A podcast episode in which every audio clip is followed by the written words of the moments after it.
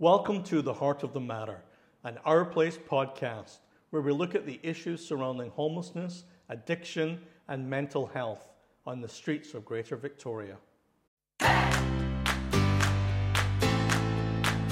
So, welcome to the Our Place podcast, Heart of the Matter. Today, my guest is Dave Thompson, a city councillor with the City of Victoria. Welcome, Dave. Thanks for having me. So I found it kind of interesting just before our chat here began that um, just yesterday, I guess the um, the latest homelessness count came out, um, mm-hmm. which there was no real big surprises in there that I saw. It looked very similar to to past years. Did was there anything that surprised you about it? Probably not a surprise, but a bit of a disappointment was that the numbers haven't gone down. They're they're roughly stable, depending on some different ways that it got counted in different years because of the pandemic. But the numbers are stable, but we know that uh, that some people from the street have gone into housing, and so that tells me that that that pathway into homelessness is still happening. So, you know, we've got a rock bottom vacancy rate.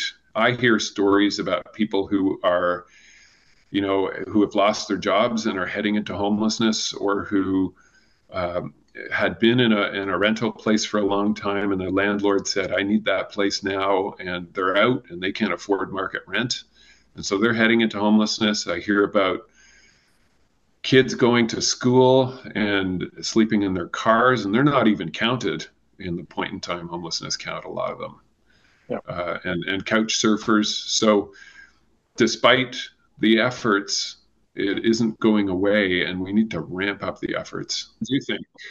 Yeah, definitely. I mean, the one thing I saw there was because um, the in the count it's a little bit odd, but in the count they count people who are like in the hotels, like what our place is running. You know, mm-hmm. so even though we house 500 people, they're still that's still considered temporary because mm-hmm. those how those hotels will be torn down at some point or leases will expire, those kinds of things. So those 500 people are housed, but they're precariously housed now, all Very. of them are on a path towards permanent housing, um, and there's just not enough permanent housing on there. I mean, our place just opened its very first permanent housing site in Saanich on Albina Street. That's 52 people, you know, but we house like over 500. So 10% have moved into permanent housing. That leaves 90% who aren't. And then the other thing I thought I saw, um, there's 242 people unsheltered which mm-hmm. makes sense, but it's an awfully large number, isn't it? You know, for people that don't seem to have any access to shelters or housing. It is. It's um, and and uh, I know that the province is building affordable housing and it's building supportive housing, and it's hiring the supports. But I, am thinking that that effort is going to have to be ramped up another order of magnitude. Like we're going to need 10 times as much as we've been providing for the last few years. And we're frankly, we're going to need some designated spaces for people to shelter in the meantime. Uh, you know, I, I go down Pandora every day and I'm fearful for somebody stepping out from behind a tent and and uh, or or even tripping onto the road. Uh, the cars and trucks are whizzing by about 12 inches away from people's tents.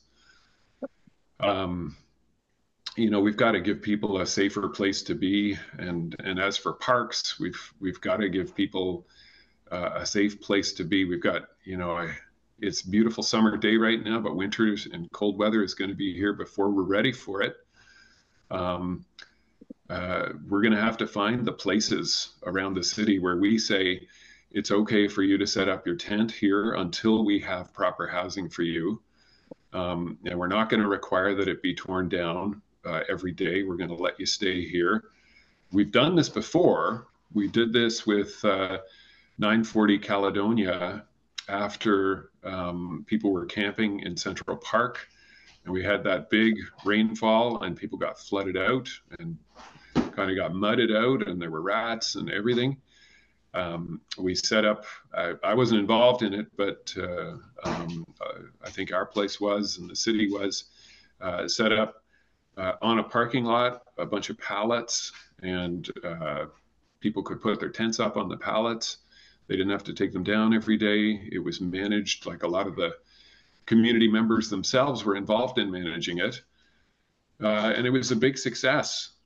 And, um, you know, there were supports involved and security, and the site was contained. And I think we're going to need to reproduce that kind of solution region wide uh, in a whole bunch of places. But I really do hope that the, the provincial housing, supportive and affordable housing, ramps up quickly. Yeah, I mean, we have certainly seen, you know, with the people that we got into housing, you know, um, mm-hmm.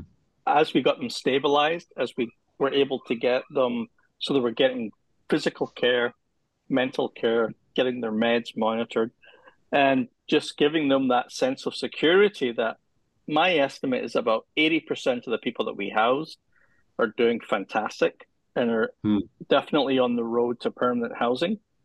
Um, there's that hmm. other sort of 15 to 20% of people who weren't ready for the rules that it requires to live in a community, you know, or their addiction was such that it was in control, right? And and I think hmm. that's the big thing that we're seeing on the street. I noticed in the point in time, Carrie, you know, the biggest reason that people said they were on the street was well, the three biggest reasons was one was substance abuse, one was mental health issues, which often mm-hmm. often are linked, but not not always, and then mm-hmm. also, of course, po- poverty. Just as you were talking about, people rents are going up, people lose their jobs. It doesn't take much to fall between the cracks. We saw a lot with seniors, you know, in this last uh, couple of mm-hmm. years coming in, yeah. people who'd never been homeless before coming in to access meals at our place and stuff like that. And and so it's and it's I think that's the big thing is we need those different platforms of housing, like you were saying with the tents. You kind of need that low barrier shelter to start the process, but you want to mm-hmm. see construction on all levels so that you can climb up that ladder. You get to a point where you might be in supportive housing and things have gone a bit sideways, and maybe you have to go back down a step to shelter and readjust and then go back to climb up your ladder. So we need all those levels, I think. Yeah, that that fits well with what I what I've been told um, by people who are working in in different um, affordable and supportive housing uh, systems. So what I've been told is basically every person is unique and they all have a different pathway out of this. And so you kind of need to meet them where they are. So some people are going to need um, uh, supportive housing with with mental health care supports. Some are going to need uh, a pathway out of substance use, so they'll need the detox treatment and rehabilitation, and that has to be open right away. It, it, can't be something that people are waiting two months for or even two days for it. Like you know, if, if somebody yeah. says at at uh, 3:14 p.m. Uh, on a Friday, I I'm ready. I need to make this move it's got to happen on Friday afternoon. Uh, and then there's some people who just need housing.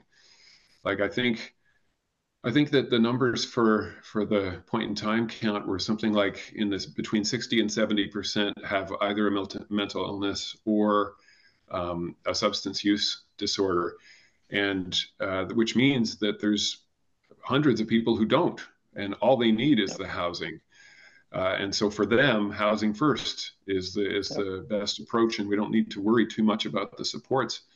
Even for people who do need supports, uh, my understanding from the experts is that um, once they get into a stable uh, housing arrangement where they've got a place to sleep and they can get a few nights of good sleep and some good nutrition, um, some of those other needs are are met and and fall away or or at least uh, are reduced in in uh, in terms of their uh, seriousness. So I agree. I think there's there's going to be a need for a lot of places to meet people on their pathways out, and uh, a lot of a lot of compassion and support needed, and that's going to cost us some money. Frankly, governments are going to have to be prepared to tell taxpayers we have to pay for this uh, because we're already paying for it uh, we're paying for it in a really bad way uh, when you see the impacts of, of homelessness and street disorder.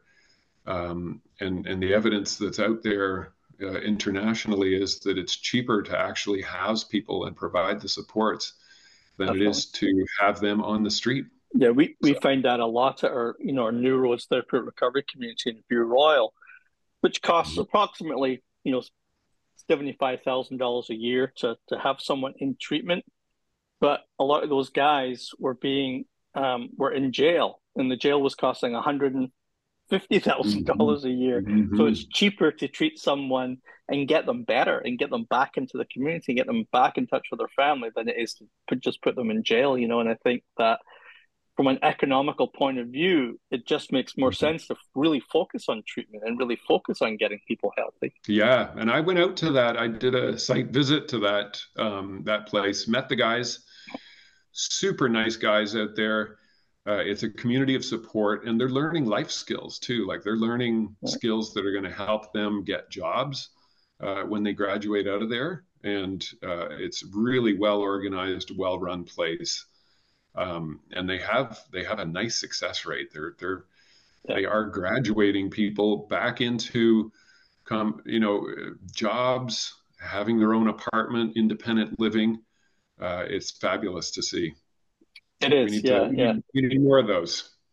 We sure do. I mean, that's definitely the hope end of the spectrum, and we're we're fighting hard right now to get one for women. Um, so we're pulling a lot of pulleys behind the scenes trying to get trying to get one for yeah. women's up and going. So it is. But it almost feels like, you know, like, you know, obviously I focus, you know, right on people who are kind of at the lowest of their low on the street, really struggling. But at the bigger picture almost feels like as a country, we've kind of failed on multiple fronts. Like it seems mm-hmm. like our education system is is is is sort of big cracks in it. Our health system is for everybody. It doesn't matter what your income is. The health system is crazy to try and access a doctor or a psychiatrist or whatever. And then mm-hmm. I think when it comes to housing, that we've completely failed. It's like we didn't, even though we've known for the last however many decades that there's going to be this huge bubble of baby boomers retiring it's like as a country we didn't put anything in place. We didn't build yeah. extra nice, comfortable seniors' homes. We didn't build affordable homes for their kids. We didn't think about, oh, you know, if a home's a million dollars, their kids can't afford to get a million dollar home. Like we didn't even look at the alternatives. We just kind of, you know, crossed our fingers and hope for the best, and that's not working yeah. out very well. Grant, I, I agree with you completely, and I would take it even another step further and say not only did we not plan for the future, but we actually undid some of the good things that we used to have. Like we used to have a, a regular provincial and federal investment in in uh, what was called then social housing or, or affordable housing. Uh, sometimes with supports, we we had major cuts to uh, the healthcare system, to uh, social services to mental health care supports. We didn't anticipate that that wave of um, that demographic wave of, of people getting older, and, and as you mentioned earlier, uh, finding more and more people in uh, in homelessness that are seniors.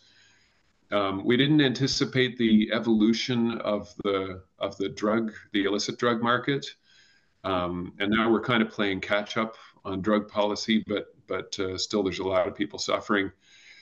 And and I think you can trace a lot of this stuff to this period in the 1980s and 90s when we had uh, really ideological, politically driven cuts uh, to social services, housing, uh, mental health care services.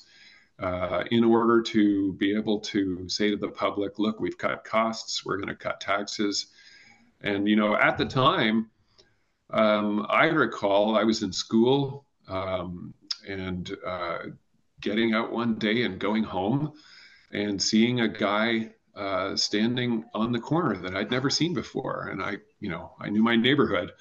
Um, and he had a suit on and a briefcase, and he was obviously in a lot of trouble.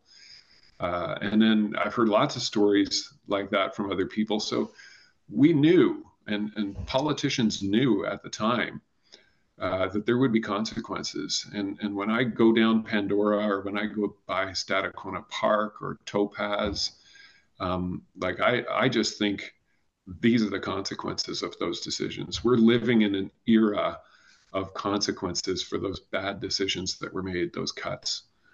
Um, yeah. And so we really need to reverse those. So hopefully, hopefully we'll be doing that. Um, I just want to tell you about one little thing that uh, that we're doing sure. at City Council. Um, so uh, councillors uh, Loughton and Kim and I uh, created a, a resolution uh, that we're going to be uh, bringing forward at the UBCM conference, calling on the province to rapidly increase the rental housing stock, um, especially for households in core uh, housing need, um, to mitigate the number of no fault evictions in BC because a lot of people are being evicted straight into homelessness. Um, and to close the gap between households in core housing need and, and rental rental housing costs. So basically, I'm hoping that we can get into the homelessness prevention business a little more strongly. You know, um, there's there's this there's a few pathways into homelessness. Uh, one of them is being uh, released from correctional facilities into the street, and and I don't know how anybody thinks that that's going to end well. Um, when somebody's been out of circulation, they don't have a, a resume to apply for jobs they don't have a network of people who can provide um, references when they're looking for apartments. Um, another way uh, is out of the healthcare system. So a lot of people are, are um, pushed out of the healthcare system, out of um, emergency wards or out of mental health care, straight into homelessness. Maybe don't have the coping skills uh, to get an apartment or um, or to get a job, and so they're they're homeless. And another way is through our ridiculously low vacancy rate in BC um, and in Victoria in particular at one percent. Um, even people with good jobs are having a tough time finding accommodation. Absolutely. And some of them, some of them are being forced out of town and now having to commute in over the Malahat from Duncan and a lot of them are couch surfing and looking for places. Uh, my own niece ended up leaving town because, and she had a really sweet government job with a big, big salary. Um, she had to leave. So uh, we see uh, homelessness happening uh, because of rents and vacancy rates. And I mean, there are programs that, that try to help. There's a couple of organizations in town that run rent banks uh, and they they try to intervene and help out when somebody's um, about to lose their housing because maybe they missed a paycheck or something like that, or some big expense came up and they're not going to be able to pay this month's rent. Um, but people need to have more alternatives on uh, on where they can live. So um, that's one of the things that we're trying to do at the city. I mean, we're also now starting to talk much more openly and much more forcefully about those interim sheltering spaces that that uh, we were talking about earlier. Um, yeah. Those are going to need to happen. We're going to need to find those uh, not just not just on Pandora Street, but uh, all around the region, and uh, maybe make it visible, more visible to the provincial government. Frankly, um, uh, they need to see it every day, uh, the way that people who go down to City Hall see it every day. Yeah, it's very true, and I think you know, it's almost like when we had the the big government response um, just as COVID was hitting, and they leased those hotels and stuff like that. A big part of that was because of visibility. Mm-hmm. You know, there was so many people at Rock Bay and in front of our place in the parks, and it was just the public was just very upset because of what they were seeing every single day. Their voices were heard at the provincial level, and finally somebody stood up and said, okay, we'll do something. And they did. It was fantastic. But I also think it's like we, we always stop too soon. You know, like mm-hmm. even when we look at, uh, you know, Portugal's model of harm reduction and and treatment, which was lauded for a while, but even they're now slipping backwards because they stopped funding it. You know, it's kind of mm-hmm. like they mm-hmm. thought they had it solved. It's kind of like, well, no, this is kind of like it's an illness that you have to continually be on top of so it doesn't mm-hmm. get on top of you and we forget mm-hmm. that that it's like and housing is so much that way. It's like we we yes we've got we've got some permanent housing in the pipeline, but there should be new ones. There hasn't been anything new announced in about three years, so it's taken that long. There should have been new ones announced every year, so that there's mm-hmm. new ones coming online. You know, it's like this isn't a a quick fix. This is a long fix. Yeah, you're right, and and that uh, you know the fact that we haven't got any affordable housing now is is a result of that that uh, sort of decline that we had starting in the 80s and 90s, where where the investment just wasn't there. So it's ramping up now, but um, you know it's. I hate to say it's almost too late because we we have to keep going, but uh, it really is making it a lot harder. The fact that we didn't invest for that long. And and you're quite right about that Portugal model, and it's it's very unfortunate that um, the way that some people are communicating about that now is, is it's as if that whole model can't work. Uh, when the reality is, as you pointed out, it was working uh, yeah. until they started to cut the cut the spending on it. And it's as you say, it's it's a maintenance program. It's not a it's not a one time fix. Yeah. Um, so uh, I think you know lesson lesson learned from there is that you got to go into this with determination and know that it's a marathon and not a sprint. Um, and that we've got to we've got to be consistent and uh, stay on top of it. Uh, and we already know the consequences of, of disinvestment and where that takes us which is where we are right now. Absolutely. And i think that's one of the things especially on the national level is that when you get a government in place, a federal government in place that, that is going to invest in housing, in healthcare, it has to be made so that it can't be reversed right after the next election. It has to be kind of like, mm-hmm. no, this is something that's for the forever or for at least the next hundred years or you know like it's it seems like too much of our too many of our decisions are based on four year terms and it's like but nothing can be solved really in uh, in four years. We need this mm-hmm. continual investment, regardless of who's in office. You know. Yeah, you're right, and and you so you got to think how can we stabilize that level of investment, and is it to is it to do things like build cooperatives? Because we used to build cooperative housing, governments yeah. used to fund it, and then you would take the cooperative housing and put it in in the hands of the people who are living there uh, and running it, so that you know, later on governments can't come along and just cut it, right? It's actually owned yeah. by somebody. I mean, that's that's only one of the solutions, and there are many. But you know, creating land trusts and putting some property in the ownership of nonprofit, mission-driven land trust organizations, um, uh, investing in nonprofits uh, that are that are providing social services uh, creating endowments, that sort of thing, to, to kind of lock in that funding um, is what I hope the provincial government is going to be heading towards. And there should be some announcements this fall from the from the BC government. Um, all all the sort of hubbub and rumors that I hear uh, is that we're going to have some legislation that's going to help us build more housing, and, and over the long term, new housing becomes affordable housing. Uh, and then also, I think we're going to see some investment in the sort of neighborhood wide and city wide and region wide responses to homelessness, uh, street disorder, uh, and all the problems that we're, we're seeing in the city right now. So I'm hopeful for that. Certainly, there is an election coming, and I can't imagine uh, any party wants to be seen as failing on this file. Like it is. Yeah this is a potential election changer.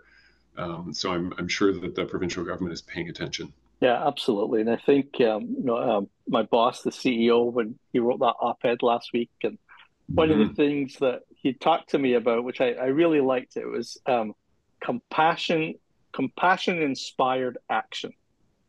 And I feel like that's where everybody's on that same page. That we all want this action, and that there's not really there's not really opposing views in the sense. It's just that there's lots of different levels of gray.